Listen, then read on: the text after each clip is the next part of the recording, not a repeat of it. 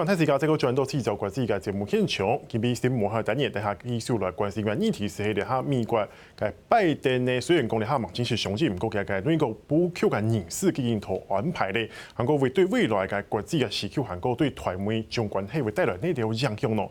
今比抢到嘅系香港太好国际私募同战略研究所嘅王佳金教授，教授你好，你好。今比嘅节目就要透那个客家电视台主频道是收看，透过 YouTube 和各大 Podcast 做好是收看同收听。就是我们可以看到说，现在呃拜登现在正在选他的内阁，而且这一阵子已经公布了几波出来了。是，当然我们可以先可以看到这个川普这边，感觉好像因为川普要让他的总务局总务处去签署，他才能进行交接。是，是不是代表说，其实川普已经慢慢准备要认输了？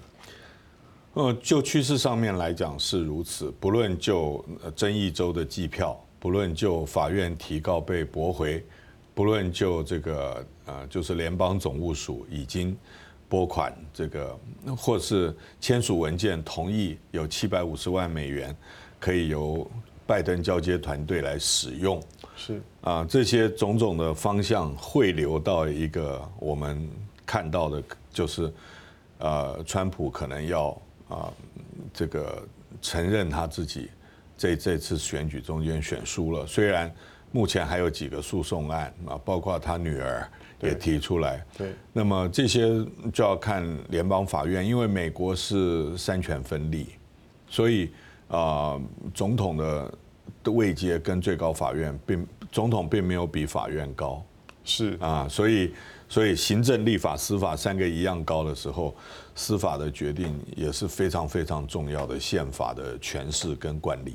是，所以说像这样子，如果他们已经正式启动内阁之启动这个交接之后，会有哪些事情要做？尤其是交接到新总统的这一个过程当中，最重要的第一个就是呃呃国安的这个还有情报的交接。是，那么这个就。这个所谓的交接，并不是说我拿一本东西给你，而是呃原有的国安团队、原有的情报部门，必须要跟总统当选人开始做，把他当成总统一样，每一天要跟他做简报了。所以说，现在我们可以看到新闻上，拜登已经开始接受这个总统简报了，对，已经是总统的待遇等级了。对，那么这要让他进入这个状况。那么另外一方面就是业务交接。业务交接的话，美国的你参加了总统交接小组，并不表示你一定会出任啊，不一定会入阁。那么这个交接小组里面啊，都是竞选时候的幕僚，对，或者是啊总统当选人认为熟门熟路，对业务很熟悉，马上听得出来，在交接业务中间有哪一些东西，哪一些问题要问，哪一些东西可能啊是被隐藏的。那么尽量把现在这个政府，或者是说即将离任的政府里面，应该交出来，应该知道，让下一任政府知道事情，尽量能够了解。是。那在这个交接之后，当然在交接这个程序当中，我们看到说，拜登其实他已经开始了他的内阁的任命啦，以及他的寻找跟筹组，可以看到说，诶。我有看一个资料说，美国总统总共有九千多个职位的任命权，当然就有一 有一千两百多个应该是要经过这个国会的通过。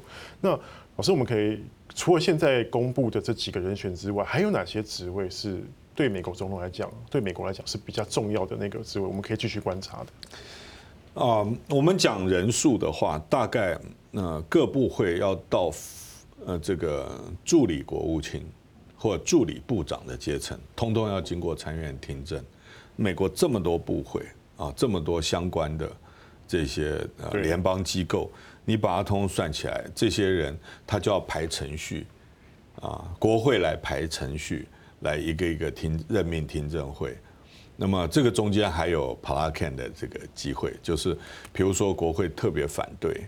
或者是有某某一个议员坚决反对，那国总统如果又抽回提名，再换另外一个人，这程序又拉很长。这对于美国国家安全，或者是下一任政府的政策施政，是有比较呃负面或者比较深的影响的。这个是就人数。另外一个就是您讲说有哪一些要持续观察的。目前我们现在知道的就是呃，白宫自己不需要参院。听证的，白宫幕僚现在已经都有了，包括幕僚长，包括这个国安顾问。那么，那么他下面还有一些，包括亚洲啊、欧洲的这些，这些都不要听证的。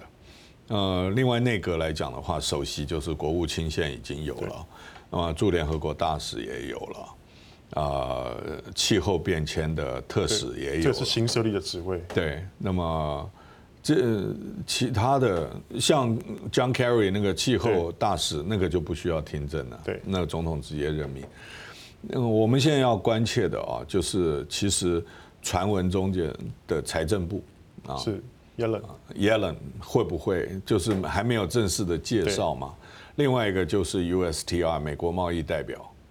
那个我们都知道，现任的莱海泽非常的强悍。那么民主党会推出谁？还有国防部长目前不知道。这个任命大家都以为会是呃拜登会有第一个女性的国防部长。对。我个人跟 Michelle Flournoy 也认得，啊，她也非常的优秀。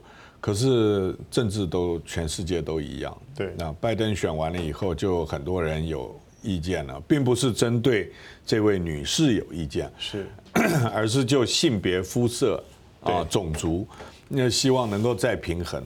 那如果拜登呃，他基本上他这一次，我们今天没有时间来谈。对，拜登从初选开始一直到现在的提名，我们今天探讨的主题，他一直在妥协。是，其实如果其实他可以代表民主党出来选。也是全党妥协的结果。那么，所以他并不是一个秋风扫落叶的这个神圣英雄型的人物，一站起来，全党大家都不敢得罪，然后都听他的。他不是这种人，他必须在每一个方面去跟大家瞧，去跟大家妥协。所以说，现在他所公布的这些未来可能人选，可能到最后都还有变数了。公布的恐怕没有。我们要去看他 为什么还有好多没有公布的，是不是还在妥协，还在跟各方角力？那么这个就是嗯我们要去看的。国安团队还好，对，有很多涉及到美国未来的，包括社会福利、健康保险这一类的呃任命，很可能那有更多的压力。那包括当初二十几个跟他。在总统初选的时候要竞逐大位的这些人，可能都不是都不是实力不够的人。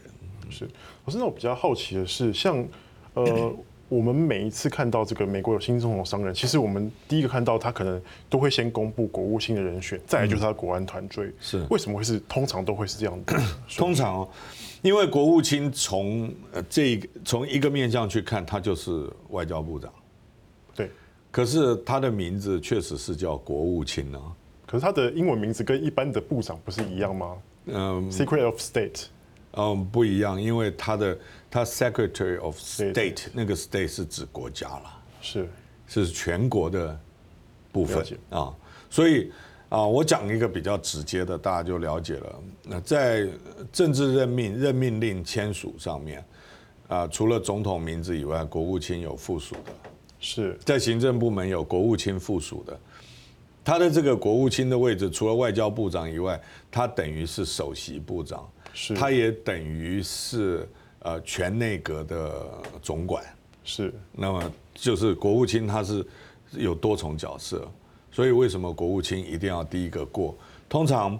啊，不管是哪一个党执政啊，这个国会都不会在国务卿上面这个人选上面说任命听证拖很久都不给他过。对，因为那个那个影响到其他所有的问题了，所有的那个任命一样。是，老师，那我们当然可以看到说，这次包括像呃现在提名出来的准国务卿布林肯，然后包括说呃国安顾问 Sullivan，然后还有这个。嗯呃，准财长叶伦，然后还有这个包括这个气候变迁特使 John Kerry，这些都是一些老面孔哎，包括就是我们奥巴马时期这些官员，Sullivan 甚至是回国当这个国安顾问。对，那有人说这是拜登他的提名，就是根本就在奥巴马内阁里面小圈圈开同学会嘛。嗯，对我自己也写文章说，这个如果你就人选啊面孔来看的话，他就是奥巴马校友会。